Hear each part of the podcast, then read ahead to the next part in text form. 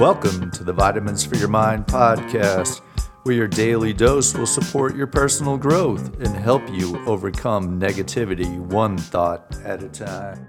Today's vitamin is vitamin N. Now, it's at the present time. It's okay to delay gratification, but be present in the moment. The benefits are being self aware of your current situation and the opportunities at hand. Don't ask what you could do if Think, what can you do now with what you have where you're at? The adverse effects are like always looking in the rearview mirror and trying to relive the past. No amount of reflection is going to change what happened. It only robs you of today. Our connecting point don't forget to be present. Smell the coffee, live in the now. Remember, today is a gift. Make the most of it because tomorrow's not promised. Self check, reflect.